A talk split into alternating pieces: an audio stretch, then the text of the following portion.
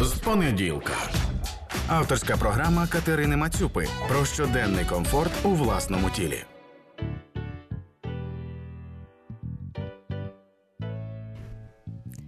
Вітаю слухачки і слухачі громадського радіо, глядачки і глядачі, хто буде дивитися в записі в Ютубі. Мене звати Катерина Мацюпа, і я ведуча програми з понеділка. І тут зараз ви теж бачите і зараз почуєте мою співведучу Лізу Цереградську, теж ведучу громадського радіо. Привіт, Ліза. Всім привіт. Я дуже рада, що є Ліза, дуже я їй вдячна, тому що я вже почала говорити в мікрофон, але не включила кнопку Ну, і тобто нічого ти- не було чутно. Ти свідома того, що якби не я, твій ефір би просто не відбувся. Він би просто провалився. Так. Він би відбувся, але він би був такий е, дивний, Німий. німий, Німий. ефір. Так, так. Би просто говорили, дивилися, як я тут щось розказую. Так, ну я думаю, в якийсь момент би забігла звукорежисерка, або би якось мені і так включила мікрофон. Да. Але це було б забавно. Отож, сьогоднішня тема розмови це інсулінорезистентність. Точніше, ми продовжуємо цю тему, бо ми вже почали її обговорювати з ендокринологиною Анною Остапчук. Якщо ви ще не бачили цього випуску, не слухали його, можете його переслухати на сайті громадська.радіо. Також можете знайти його в Ютубі. А сьогодні ми будемо обговорювати історії наших слухачок, слухачів, глядачок, глядачів, ем, глядачок в основному, до речі, які написали свої історії. Я дуже вдячна за це. І сьогодні я скажу, хто отримає книжки, книжки, які принесла, подарувала Анна Остапчук, і які ми розігрували. Отож, почнемо і почнемо з питання. До Лізи, бо Ліза говорила минулого випуску, який був два тижні тому, що вона так і не розуміє, що таке інсулінорезистентність. Ліза, чи зрозуміла ти тепер, що таке інсулінорезистентність? Я зрозуміла достатньо для себе. Я для себе зрозуміла, що це тоді, коли твій організм не може нормально взаємодіяти з глюкозою. Так, правильно, не може взаємодіяти нормально. Він клітини не можуть отримати глюкози, попри те, що глюкози в організмі багато, і інсуліну теж багато. Виникає така ситуація, що і глюкози багато, і інсуліну багато, але ця глюкоза не потрапляє в клітини, а вона має потрапити в клітини, щоб ми були щасливі, щоб ми мали енергію щось робити. І плюс, коли у нас постійно високий рівень глюкози, то ця глюкоза вона пошкоджує наші судини, наш ендотелій, внутрішній такий шар е, судин. Тому це така е, не дуже не дуже класна історія. А, ось так. До речі, наші. Слухачі і слухачки можуть долучитися до цього етеру, можуть розповісти свої історії про інсулінорезистентність чи якісь інші стани, які з нею були зв'язані, чи просто залишити якісь коментарі, питання, до речі, зателефонувавши у прямий етер. Е, Номер прямого етеру диктую зараз 0800 30 40 33. А якщо ви не хочете телефонувати, ви також можете написати нам на Viber повідомлення. Е, Тільки, будь ласка, не телефонуйте, а пишіть. Номер Viber 067 67 404 76.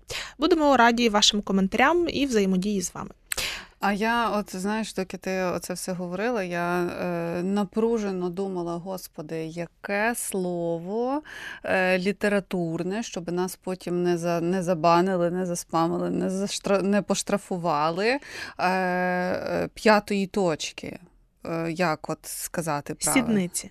Сідниці, але ж я не про сідниці.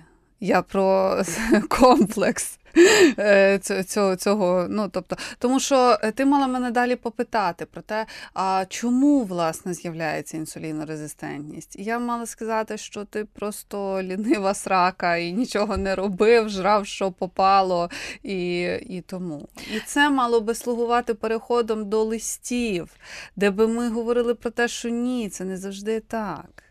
Ну от я не хотіла лізти зараз в це, тому що інсулінорезистентність обширна тема. Вона виникає з різних причин.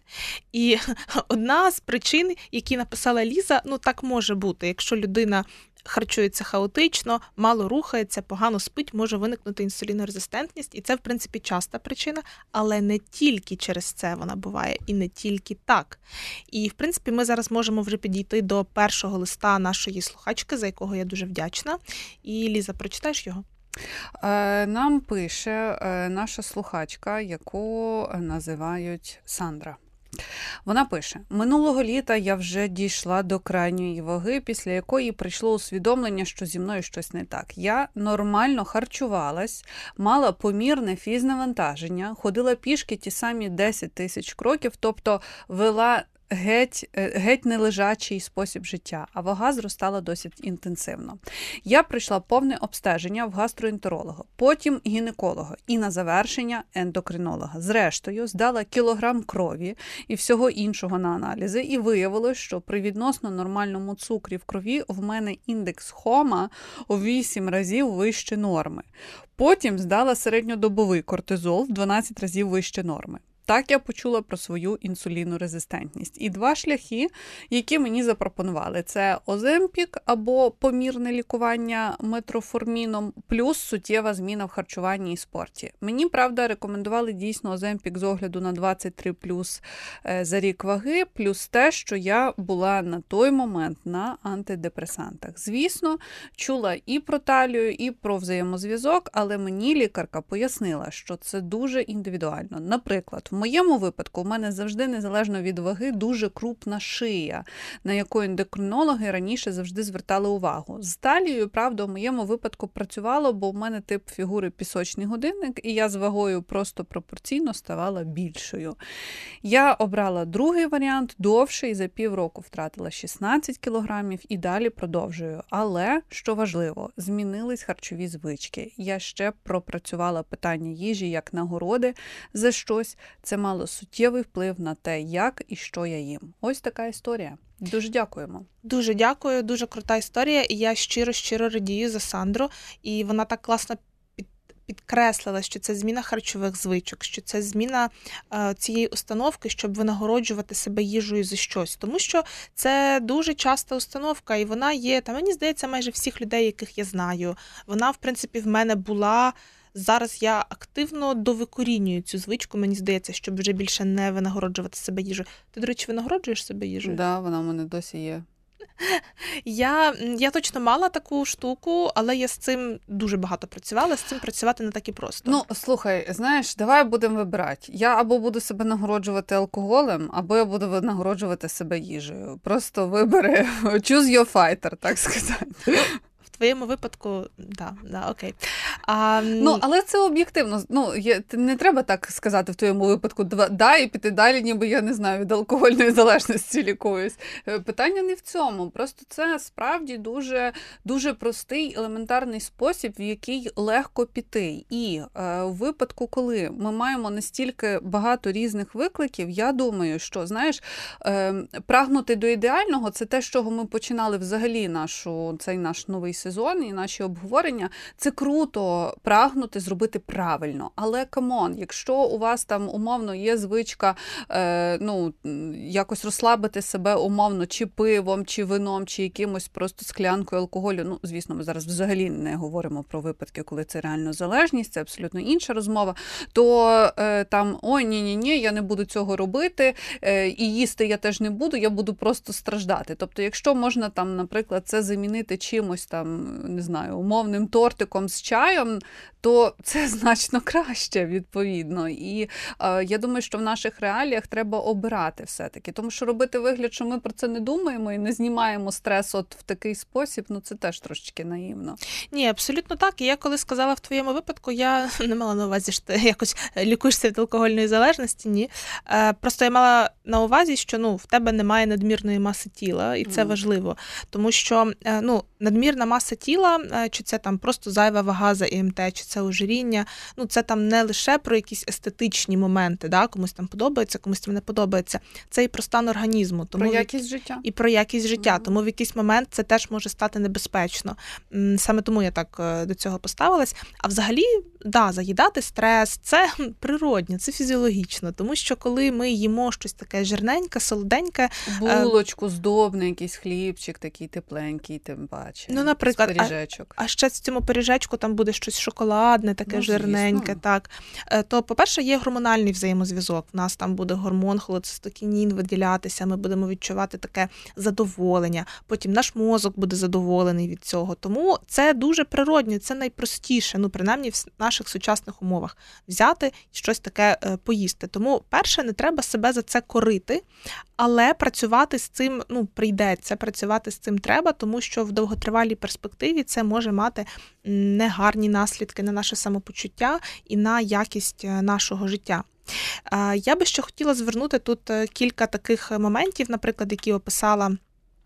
Сандра про те, що вона ем, ну, мені взагалі дуже подобається, що людина так класно, серйозно поставилась до себе. Тобто вона прийшла діагностику, вона здала, як вона написала, кілограм крові. І не тільки. І не тільки, тому що добовий кортизол це добова сеча. І, до речі, тут одразу зазначу, що, наприклад, здавати кортизол в плазмі крові це ну, не показово, це краще або здавати слину, або добову сечу. Це дійсно е, краще відображає поточний стан речей. Тобто людина дійсно дуже серйозно поставилась до свого здоров'я. Мене це завжди так дуже е, торкає по-хорошому. Я завжди дуже рада за таких людей, дуже вдячна таким людям.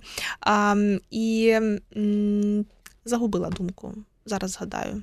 Те, що дуже уважно поставилася до свого здоров'я і пішла е, перевірити себе, здавши всі аналізи. Ні, nothing. Е, також був гастроентеролог, що mm-hmm. теж важливо, до речі, тому що ну от коли, наприклад, є такий приріст маси тіла за невеликий період, то дійсно важливо пройти от, ну, як такий чекап. І це не лише там здати аналізи, а це ну, от, перевіритись в різних спеціалістів. Наприклад, жінкам раз в рік варто ходити до гінеколога, да? просто не варто цим нехтувати. Потім, ну, І до... мамолога і мамолога, і до гастроентеролога дійсно варто піти там, ну зробити, наприклад, ОЗД внутрішніх органів. Да? Тобто, якщо є така можливість, і і тим більше, якщо відбуваються такі якісь коливання маси тіла, і, до речі, це буде як і в сторону збільшення, так і в сторону зменшення. В сторону зменшення я би навіть сказала, що такий більший алярм, е, тому краще краще це робити. І Просто мене дуже так е, гарно вражає, що суттєва зміна була в харчуванню, суттєва зміна була в тарілці, і вага пішла. Це дуже надихаюче і це дуже класно. І я відправлю книжку Сандрі за таку за таку надихаючу історію. Угу! І тут оті оплески, знаєте, які зазвичай приліплюють, але оскільки ми в прямому етері, то е, це зробити не так е, легко, крім як моєї озвучки. Я теж ще відіб'ю таку п'ятюнічку невеличку. Е, Сандрі, сказавши, що дуже класно про е, зміну харчових звичок. І хоч я тут е, трохи виступила ніби по той бік барикад, але також на власному досвіді можу сказати, що ну, у мене у мене guilty pleasure – це чіпси з крабом або мівіна. Ну, тобто, знаєте, оця от штука з дитинства, коли це ну, це ніколи не було їжею повноцінною. Тобто, це реально, що це якийсь смак смаколик, який ти там купував в ларьку біля школи, і сухим його часто їв, перемішуючи в пакетику. І це збереглося у мене чомусь, от в моїй оцій асоціативній якійсь лінійці. І зараз, якщо я там от просто шикую, хочу побалувати себе і чилонуть не по-дєцьки, я купую собі пачку чипсів з крабом і е, або або е, мівіну. Ну, Мені важко уявити це поєднання в один е, час. І зараз говорячи про і в мене були такі періоди, що я протягом дня могла не їсти нічого. Ну тобто, прям реально нічого. Це була лише кава. А на вечір зняти стрес я е, могла отакою е, пачкою чіпсів з крабом і переглядом серіалу Секс і місто. Не питайте. Ну реально, от от і, і, і це у мене записувалося з асоціація, як щось, що реально е, дає мені певне розслаблення, тому що ми так колись розслаблялися з сестрою свого часу. і це реально ті спогади, в які я постійно хотіла повертатися. І от зараз, коли я вже маю протягом дня нормальні тарілки, коли я вкладаюся дуже сильно, і я зараз не хочу применшувати цього внеску, тому що це дійсно турбота про себе, і це величезний ресурс дбати про те, щоб в тебе були повноцінні прийоми їжі. Я мушу визнати, що більше такого задоволення чи все з не приносять. Ти мені тут нагадуєш е, мого хлопця, який каже, що я забрала у нього таке все задоволення, Так бо коли він почав регулярно нормально харчуватися, то якийсь такий звичний фастфуд, типу от чипсів, бо він теж таке любив. Вони йому стали надто солені, вже не приносять такого І задоволення. ти вже відчуваєш, що от ти їх наївся, і, і ти вже відчуваєш, які це інші взагалі по тілу відчуття, як все це працює, і ти такий, блін, ну воно того не вартувало. Хоча залишаються ще якісь е, солодкі штуки, типу якихось чи тортів, чи цукерок, але ну, е, я не можу собі уявити, щоб я там сіла і після нормальної їжі е, повноцінної з'їла торт цілий. Хоча колись я пригадую, були і такі епізоди, але Тобто просто прям не шматок торта, а торт. Ну, пів торта або невеличкий торт, знаєш, ці маленькі є. Мгм. Я цілком могла от реально з розпачу сістися і з'їсти його, але один, тобто в мене не було нормального прийому їжі. І це те, про що ти теж весь час говориш. Що якщо ви харчуєтеся отак розмірено і по графіку, то у вас просто можливості банальної фізі... фізіологічно переїсти буде мало. Ну, з'їли ви шматок торта, ну нічого страшного. І знову ж таки, продукти для задоволення вони мають місце бути в раціоні. Я, наприклад, щоранку їм дві цукерки, ну інколи одну. Це просто цукерки з гарним складом, які пройшли мій персональний фільтр, і це дві цукерки вранці. Потім уже в мене цукерок немає. Да? І це цілком нормально. Це я тут не бачу жодної проблеми. Проблема починається, якщо це дві цукерки, потім ще три цукерки, потім між прийомами їжі це знов п'ять цукерок, а потім ще два печивка. От тоді, це вже буде проблема.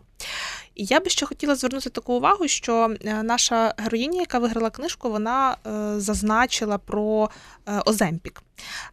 Це такий комерційна назва препарату. В Україні такий, до речі, не зареєстрований. Є Саксенда аналог, там одна і та сама е, діюча речовина семаглутіт. Е, І взагалі, що це за такий препарат, що він робить? Я попросила знову нашу ендокринологиню, а нашу людину, яка була в етері в попередньому випуску, щоб вона трошки розказала про Оземпік, тому що це така, такий трохи хайповий препарат. Я би сказала, він здобув таку хайпову славу після того, ну як мені здається, як Ілон Маск сказав, що він схуд завдяки е, Оземпіку. І, І це почалася якась така нова хвиля, знаєш, ніби як від прозаку. Пам'ятаєш, от ну я таке пам'ятаю в своєму е, ну, юнацтві, коли там мені було 14 років, і коли була оця хвиля, і я її за собою пригадую, що не їсти, щоб бути такими супер-супер худими, аля Кіри Найтлі чи е, моделі, і що е, понеслася чутка, що можна е, пити антидепресанти, вони блокують почуття апетиту,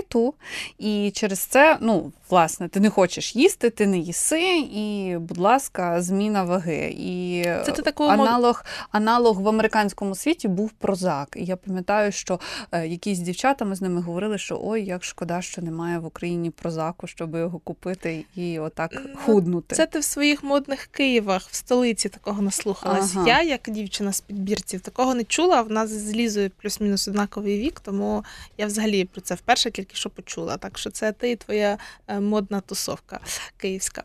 Так от, повертаючись до Оземпіка, є з'явилось багато людей, які захотіли купити собі Оземпік. Я знаю, що люди приходять до ендокринологів одразу з таким наскоком: випишіть мені Оземпік, щоб я схудла, причому інколи чи схуд. Але що важливо розуміти, що це серйозний лікарський препарат, і він має свої показання. Тобто його ну там не треба боятися, якщо вам лікар його виписує, але треба розуміти, що не треба його приймати з надією на схуднення, якщо показань до цього препарату е, у вас немає. Отож, ем, то що таке Оземпік? Чому це таблетка від схуднення? Ні. Чому це не таблетка від схуднення? Або я хотіла сказати, це таблетка від схуднення, чи що це взагалі таке? Да? Е, тому зараз буде коментар лікарки ендокринологині Анни Остапчук, кому потрібен Оземпік і коли до нього є покази. Діючою речовиною препарату Оземпік є семаглутид. В нас на ринку є е, з цієї ж групи препарати з діючою речовиною ліраглутид, це саксенди і віктоза. Дана група препаратів е, вона використовується для зменшення маси тіла як доповнення до дієти зі зниженою калорійністю та фізичною активністю. Якщо ми говоримо про дорослих, то ми дані, дану групу препаратів використовуємо, коли індекс маси тіла більше ніж 30, тобто коли вже є ожиріння, або коли є надлишкова маса тіла і плюс якесь супутнє захворювання, що пов'язане з цією надлишковою масою тіла. Наприклад, це може бути порушення вуглеводного обміну, преддіабет або цукровий діабет другого типу, артеріальна гіпертензія, порушення ліпідного обміну. Якщо ми говоримо про дітей, то дану групу препаратів ми можемо використовувати з 12 років, тоді, коли маса тіла більше в дитини, ніж 60 кілограмів. Ось такий коментар лікарки ендокринологині Анни Остапчук. Тобто, почули ми, що, по-перше, має бути маса тіла, має бути ІМТ високе, або зайва вага вже така нормальна, або вже має бути ожиріння, і має бути супутнє захворювання, яке лікарка перерахувала. Да? Тобто, знову ж таки, така ситуація, коли я хочу скинути ті самі 5 кілограм, щоб влізти в якесь своє плаття, якому там. 5 років. А при тому ви маєте нормальну вагу, ну тобто ви не вибиваєтеся з цього індексу маси тіла, ну тобто його не перевищуєте, але просто хочете бути схожою на кірою натлі. Ні, так не робить. Так, Mm-mm. так не можна робити. Mm-mm. І чому саме е, зараз ми почуємо, що саме препарат, Оземпік чи ну ці ряд цих препаратів з цією діючою речовиною, що він робить в організмі? Слухаємо коментар. У нашому шлунково-кишковому тракті є гормони, інкретини, які впливають на апетит. Одним із них є гормон апетиту, відомий як глюкогоноподібний пептид 1. Е, саме е, ліраглутид і семаглутид вони працюють за його дією, регулюючи апетит, що може призвести до споживання меншої кількості калорій і втрати ваги. Особливість даних препаратів у тому, що е, люди втрачають масу тіла головним чином за рахунок жирової маси, а саме вісцерального жиру, тобто той, що знаходиться навколо наших органів. Також е, від маленької порції їжі люди частіше вже мають насичення, тобто е, не переїдають і не маючи почуття голоду, і це призводить також до, до е, зниження ваги. Також дані препарати вони впливають на інсулін, а саме стимулюють секрецію і зменшують надмірно високу секрецію глюкогону залежно від рівня глюкози, що призводить до зниження глюкози. Наприклад, препарат Віктоза. Він рекомендований для людей з цукровим діабетом другого типу, а не тільки для зниження ваги. Ось такий був коментар лікарки ендокринологині Анни Остапчук про те, що робить препарат Оземпік е, в організмі людини.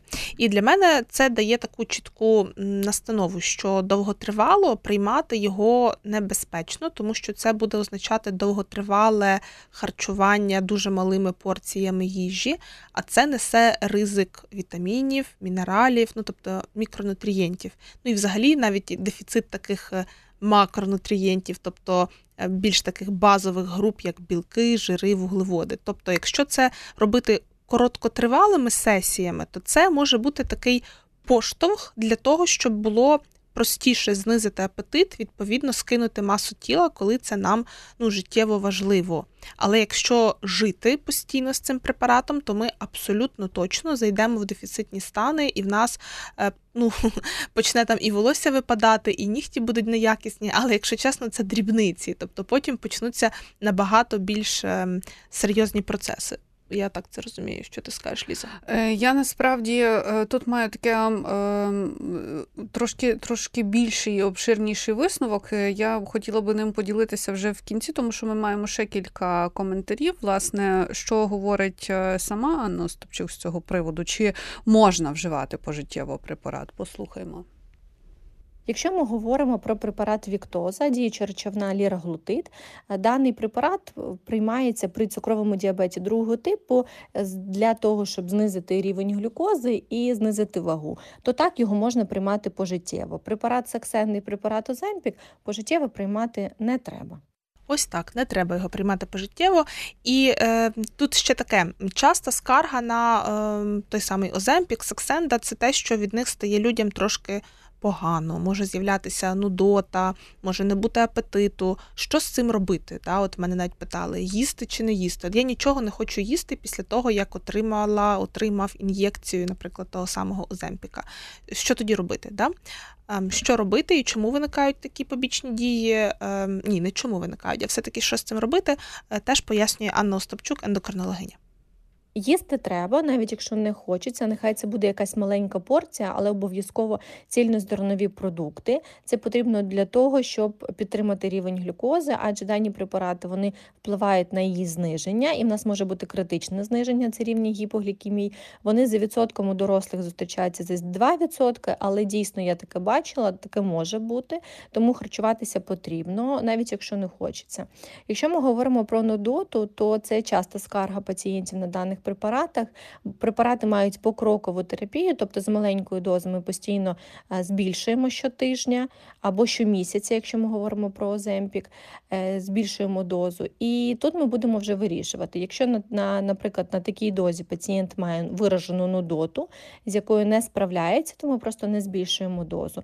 Можна використовувати е, лужну водичку або, там, наприклад, сік апельсиновий для того, щоб трошки покращити. Бо дійсно на цих препаратах є такі ознаки токсикозу. І якщо вже є блювання, то тоді ми вже вирішимо, чи в принципі ми продовжуємо терапію, е, чи залишаємося на цій дозі. Тобто тут вже ми індивідуально підбираємо під кожного пацієнта. От, і тут ми переходимо до моєї улюбленої теми, яка називається блювання і щось таке, як токсикоз. Як людина, котра страждала на токсикоз більшу частину своєї вагітності, я вам хочу сказати, що якщо такий препарат є, то він точно не для мене. Отак я вам скажу. І це теж такий виклик насправді, тому що е, вчора була, до речі, прекрасна історія. Ми переписувалися з Катєю. Вона, е, значить, е, тут допомагає мені підняти рівень заліза, е, п'ю я препарат. Е, і от от все, все, що ми знаємо про токсикоз, ті, хто знають і зрозуміють, як то кажуть, або ж я просто вам опишу цей стан, якщо ви, наприклад, ніколи не мали токсикозу і не можете його мати. Це стан інтоксикації. Тобто, це не історія з тим, що вас трошечки захитало в машині, в маршрутці. От ви проїхалися 15 хвилин, трошки вас підмучує, вийшли свіжим повітрям, подихали і пішли далі. Це ж стан інтоксикації, коли вам відверто. Погано, якщо не сказати більш яскравим словом. І от коли в цей момент хтось починає говорити, та не драматизуй, не драматизуй, а ти йдеш і блюєш, то це не про драматизацію. Це все-таки про виклики, з якими реально потрібно давати раду. І я чому хочу взятися за це слово? Тому що е, є особливо зараз це дуже поширена історія. Ну як не це дуже поширена історія, а дуже поширена історія з е, вживанням антидепресантів. Деякі антидепресанти теж можуть спричиняти той самий ефект, нудоту, відмову від їжі навіть е, на якийсь час. І тут дуже важливо не кидати препарат через те, що ви маєте такі симптоми. А по-перше, звісно, що звернутися до лікаря.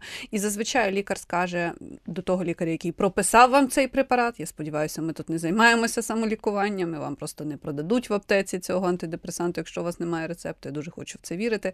І е, якщо е, це є, звернутися до лікаря і швидше за все він скаже, що треба трошечки потерпіти потерпіти, або е, просто будуть зменшувати дозу, або підбирати інший препарат. Тобто це не причина відмовлятися, тому що я, на превеликий жаль, знаю достатньо багато випадків, коли люди просто кидали лікування, кидали прийом препарату через те, що ну це неможливо терпіти. Ну і це не про драматизацію. Ти ти просто ти не дієздатний. От коли ти в такому стані інтоксикації, нібито твій мозок так думає, ти не можеш нічого робити, і тобі реально нічого не хочеться. Це це реально абсолютно паскудний і страшний е, стан. І ще кілька слів е, до. Е, того, про що ми говорили, про е, Оземпіки, чому його не можна використовувати як отаку чародійну пігулку для схуднення. Ні, це не так. І більше того, я розумію, що цей міф і ця е, якась потреба, вона е, маркетологами дуже часто розкручувалася, що от купи щось і це вирішить усі твої проблеми. Але ж знаємо, що якщо ми там умовно захотіли собі красиве тіло і пішли, і довго наполегливо працювали в спортзалі, то ефект ефект і тривалість цього ефекту, і користь взагалі буде значно більша, ніж ми, наприклад, просто пішли і, наприклад, зробили собі ліпосакцію. Ну, тобто, по-перше, ліпосакція не позбавляє того, що доведеться важко працювати, але мені це швидше до цього до розуміння, що чародійної палички чарівної її не існує. Ну тобто людині треба працювати, і людині це зазвичай не подобається. Ну будьмо відверті. Тому не, не ведімося на такі штуки, на такі гачки. Зменшувати масу тіла ну це об'єктивно непросто, коли до цього покази, тому що це завжди про зміну звичок, це завжди про модифікацію харчування, але не тільки. Це і про фізичну активність, і, до речі, не обов'язково прям ходити в зал. Там ті самі 10 тисяч кроків можуть бути помічними разом з модифікацією тарілки. Потім сон. Е, ну, В когось можуть бути проблеми зі сном, тоді, наприклад, треба звернутися до лікаря їх вирішувати. В когось це більше про дисципліну, бо хочеться подивитися серіальчик до третьої ночі, а потім важко вставати. Тоді треба себе прикрутити і сказати, що ні, я не буду дивитися цей серіальчик, попри те, що він дуже цікавий. Тому що, коли ми не доспали, нас буде знову ж таки більше тягнути на щось таке солоденьке, жирненьке. Е, ми будемо пізніше відчувати насичення. Е, все це має такі взаємозв'язки. Тому, звісно, що людство шукає, шукало, буде шукати чарівних таблеток. Це нормально. Навіть якщо ви маєте якусь надію на чарівну таблетку, да, і ви слухаєте всю цю розмову, нашу з Різою, ми вас дратуємо. Ну, це теж нормально, знову ж таки, отримувати задоволення від їжі. Ну просто треба розуміти, що поки що цієї таблетки чарівної, тим більше для схуднення, людство ще не придумало, тому що схуднення це складний процес. Це не так, що десь там жир собі візьме і вийде. Це процес там на рівні кожної клітини. Тому тут треба буде все-таки попрацювати над е, зміною звичок. І ми, ем, так би мовити, проводячи далі те, далі тему е, нудоти, і які бувають коли випадки, маємо ще одну історію, про яку розповість Катя. Це історія пацієнта Анни Остапчук. Пацієнт поділився е, своїм досвідом модифікації способу життя і вживання е, препарату Оземпік. Отож, е, треба е, сказати, що е, в пацієнта тут було ожиріння другої ступені без порушень вуглеводного обміну. Що таке ем, ожиріння другого ступеню, ступеню точніше, да? це коли у нас індекс маси тіла від 35 до 39,9. Да? Тобто є просто ожиріння першого ступеню, другого, другого ступеню і так далі. Отож, його історія така: перші зміни після прийому препарату почалися через три тижні. Почалася нудота, до якої звикнути було досить складно. Нудило від чого завгодно, будь-який запах викликав нудоту. Великою проблемою стала купівля продуктів в супермаркеті, де все викликало нудоту. Потім була втрата свідомості, тільки тоді я зрозумів, що харчування майже відсутнє і стан схожий на гіпоглікемію. Лікар сказав, проаналізувавши, я зрозумів, що майже нічого не їв, але цього не помічав. Після цього я почав слідкувати, що я їм, аби були повноцінні прийоми їжі. Такий е, стан тривав пару тижнів. Потім відчуття голоду повернулося, і нудота була повністю терпима і не приносила сильного дискомфорту. Під час прийому препарату фізична активність була майже відсутня, робота сидяча, вся активність була це дорога е, на роботу, мабуть, на роботу з дому. Е, були зміни в харчуванні, і не тільки зменшився апетит, організм перестав сприймати жирні продукти, смажені речі, кондитерські вироби, чіпси, сухарики і так далі. Перевагу почав, почав надавати вареним та тушкованим продуктам з нейтральним смаком, що автоматично відкинуло всякі шкідливі речі. Скидання ваги почалося через три тижні після прийому препарату. За два тижні після прийому пішло 3,5 кг. Ось така історія. Я вітаю цього пацієнта Анни Остапчук з тим, що він не здався, з тим, що він поспілкувався з лікаркою, і з тим, що він таки досягнув результату, бо зменшення маси тіла в цьому випадку це дуже і дуже важливо. Та і знову ж таки, ну ми говоримо про випадок, коли це реально вже стадія ожиріння, і е, це задача номер один. Ми маємо не так багато часу, але маємо непоборне бажання почути ваші голоси, ваші запитання, відгуки, коментарі. Все це можна або е, дати нам прозвучати в етері за номером 0800 30 40 33, або ж написати на студійний вайбер, номер якого 067 67 404 76. Важлива заувага, потрібно саме писати на Viber, не дзвонити. Дзвонити лише за отим номером, який 0800. І ми маємо ще історію Аліни. Е, я думаю, що е, дуже хочеться е, швиденько її встигнути взагалі озвучити, і, можливо, потім проговорити це все разом, як гадаєш. Абсолютно, але все-таки я би хотіла більше про цю історію ще сказати, mm. кілька слів про історію. Пацієнта він тут зазначив таку річ, що перестало хотітись там чіпсів, сухариків, всього жареного. Ем, я тут хочу сказати так: з одного боку, е, це так ну, діяв препарат, що там ну, багато що викликало нудоту. Відповідно, ці такі більш яскраві продукти могли більш щось. більш її тригерити. Та. Але я хочу так знаєте, застерегти слухачів, слухачок, глядачів, глядачок від того, що ну, от з'являється враження, що якщо худнути, то обов'язково треба їсти все тільки варене, парене і все. Ну, це не так. Їжа може бути смачна, на схудненні, ба більше, ну якісь жири е, потрібно вживати. Ну, знову ж таки, якщо ми говоримо там про препарат Оземпік, про цю терапію, це зараз трішки інше. Але коли ми все-таки говоримо про просто схуднення, про модифікацію тарілки, то білки, жири, вуглеводи мають бути. Просто є різниця навіть, чи ми, наприклад, взяли трішки оливкової олії, змастили нею сковорідку, і, наприклад, дали туди яйця і не зашкварювали їх, а просто там довели до такої рум'яної скоринки. Це одна історія.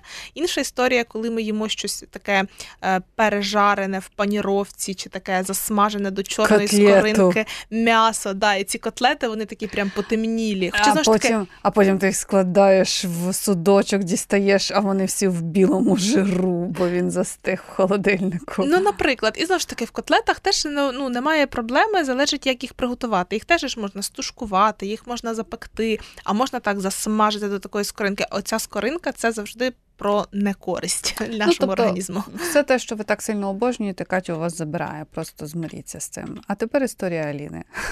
Історія Аліни така. А, Загалом я десь до років 23 не приймалася вагою і так далі. Після того, як я переїхала до Німеччини, я десь набрала 5 кілограм за 4 роки. Причому цей жир найбільше зібрався саме в животі, що мене теж не дуже хвилювало. Але навесні влітку 2022 року я почала помічати якусь дивну тенденцію, бо було таке, що я почала стрімко набирати вагу. Бувало за тиждень плюс один кілограм, хоча я харчувалася як завжди. Звісно, я думала, що то все стрес, бо початок повномасштабки як не як. Восени 2022-го я вирішила почати ходити до спортзалу. Насправді, моя стрімко зростаюча вага була другорядною причиною, чому я вирішила туди піти. Перш за все, мені було важко психологічно, тому я вирішила, що фізичні навантаження допоможуть кудись дівати мою злість. Через місяць чи два я почала помічати, що моя вага почала трохи зменшуватись. Взимку я вирішила піти до ендокринолога, причому вирішила піти просто так. Я не підозрювала, що у мене можуть бути якісь проблеми. У мене виявили синдром полікістозних яєчників і разом із цим інсулінорезистентність. Мені приписали метформін. Лікар сказав, що мені треба буде пити їх аж до менопаузи. Місячні у мене після початку прийому цього препарату стали теж більш регулярними. Відвідування спортзалу я не покинула і зараз стабільно займаюся два рази на тиждень. Вага теж зменшилась, підозрюю як від прийому метформіну, так і від фізичного навантаження. І ще найбільша моя вага за цей час була 62 кг, що дорівнює індексу маси тіла 24,2, тобто чисто теоретично вона була в межах норми.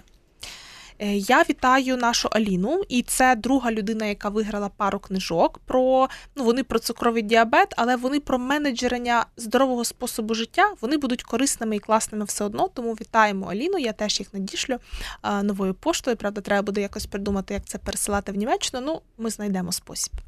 Дякуючи новій пошті, напевно. Або, або не тільки. Це, на жаль, не реклама.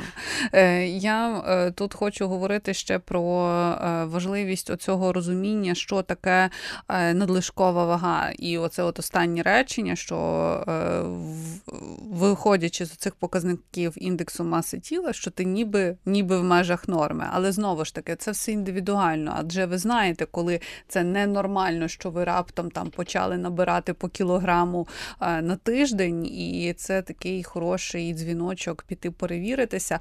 Взагалі, все, що стосується питань гінекології, ну у жінок зрозуміло, що у жінок це досі така ще темна конячка, тому що навіть ходячи там раз на рік, наприклад, на огляди, я на превеликий жаль зустрічала випадки, коли йдеться там про якусь е, якесь невеличке містечко, куди ти приходиш раз на рік і тебе просто не додіагностовують. Ну, тобто, в тебе є там всі проблеми, тобі кажуть, що все окей, і ти йдеш, і потім уже приходиш з якимось таким е, буйно квітучим букетом.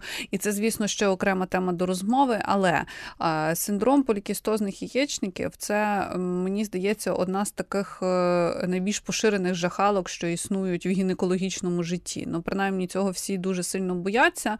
Е, я до кінця не, не розумію, чому все, що того, що я прочитала і змогла осмислити своїм немедичним розумом, що це.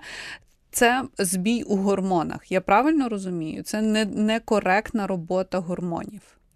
Ну, з одного боку, так, але тут питання, що таке коректна робота робота гормонів. Да? Ну, Певні гормональні порушення є. Ну, Якщо в тебе якщо в тебе починає рости волосся по тілу, ти жінка, а починає рости волосся так, як у чоловіка, наприклад. От у мене це просто знову ж таки на мій хлопський розум. Це перша асоціація, напевно, щось з гормонами не так. Або, наприклад, випадає волосся у жінок, е, інколи можна бачити за таким типом, як у чоловіків, коли mm-hmm. лисина, от тут це що? Це маківка, та? чи як це частина? Називається. Ну, словом, ви, я думаю, розумієте. про Алопеція що за чоловічим типом. так Зверху, це можна зверху голови, зверху голови. От, от так.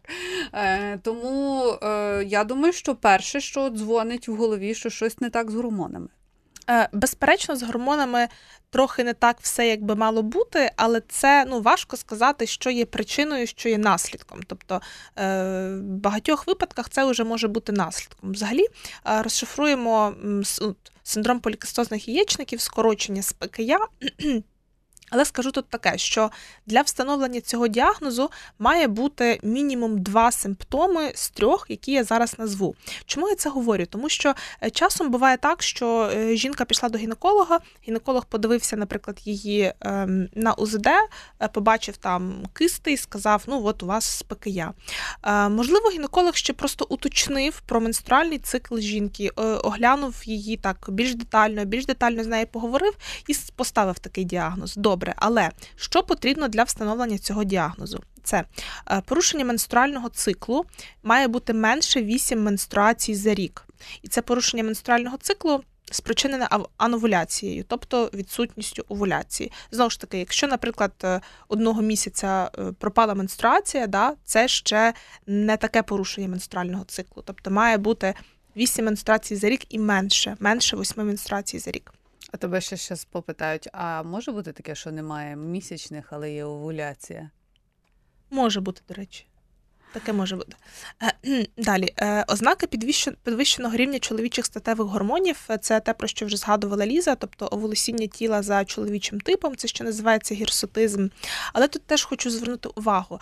Знаєте, що часом буває таке, що там е, хтось каже, ой, у мене так росте волосся, як в чоловіка, але щоб оцінити оце оволосіння підвищене, оцей гірсотизм, там теж є певні шкали. Тобто, якщо десь вас в одному місці тільки трохи більше, там, наприклад, біля пупка є трошечки чорного волосся, це ще не обов'язково гірсутизм. Тобто там теж є певні Ти шкали. Знаєш, як, до речі, це називають? теж треба. Е, Знаю. Знаю, але я не буду зараз цього говорити. Не буду. Я знаю дорога до тещі. Ага, Ліза. Далі, окрім гірсотизму, в цей другий пункт ще входить акне або випадіння волосся. Це називається андрогенна алопеція. Тобто акне це теж може бути однією з таких ознак СПКЯ. І високий рівень андрогенів за е, результатом аналізу крові. Але, до речі, аналіз крові ну, він складно фіксує коливання знову ж таки статевих гормонів, тому. Інколи проблема може бути, але вона може не відображатися в аналізах, це важливо розуміти.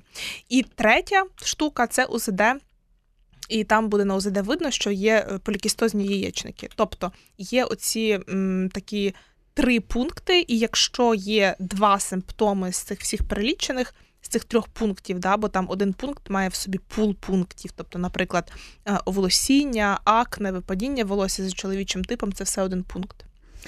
Отже, е, давай е, ще пояснимо, тому що, можливо, нас зараз хтось не дуже уважно слухає або трошечки загубився в цьому перелічуванні. Е, ми говорили про інсулінну резистентність, і тут почали говорити про синдром полікістозних яєчників. Чи можуть бути це пов'язані речі? Якщо так, ні, то чому? Так, вони пов'язані, і ми взагалі почали про це говорити, тому що Аліна написала свою історію, е, і в неї якраз інсулінорезистентність пов'язана зі спекия. Вона про це зазначила. І це не її якийсь такий унікальний індивідуальний випадок. Це дійсно часта історія. І от я знаходила вчора там буквально огляд наукової літератури і знайшла таке речення, де написано, що резистентність до інсуліну є найважливішою патофізіологічною ознакою людей зі СПКЯ, зі синдром полікистозних яєчників. І тут важко сказати, де курка, де яйце, тобто хто що спричинює, тому що є багато гіпотез, теорій, що саме це викликає, тобто, що взагалі викликає спекия. Да? Можливо, це там низьке, але хронічне запалення, можливо, це якісь інфекційні ураження, да? можливо, це вплив навколишнього середовища. Все це може бути. Але коли вже у нас є цей статус-кво, що в нас вже є оце спекия, то так фізіологічно все влаштовано, що, скоріш за все, у нас буде інсулінорезистентність. І випадку історії Аліни ми це бачимо ще й з такого плану, що зайвої ваги як такої у неї не було. Да? Тобто її ІМТ було в межах норми, але з'явились інші ознаки. Тобто почав формуватися доволі різко оцей жир е, на животі, а жир на животі ну, це такий е, не дуже хороший жир. Тобто жир на стегнах, наприклад, для жінок, це більш фізіологічно, ніж там жир між ну, на животі, тому що це з великою ймовірністю частина цього жиру буде між внутрішніми органами, і це такий. Прозапальний орган окремий а, вже чекай, утворюється. Це е, це вісцеральний жир. Ну, той, який на животі, так. О, я знаю терміни. Я я дуже рада.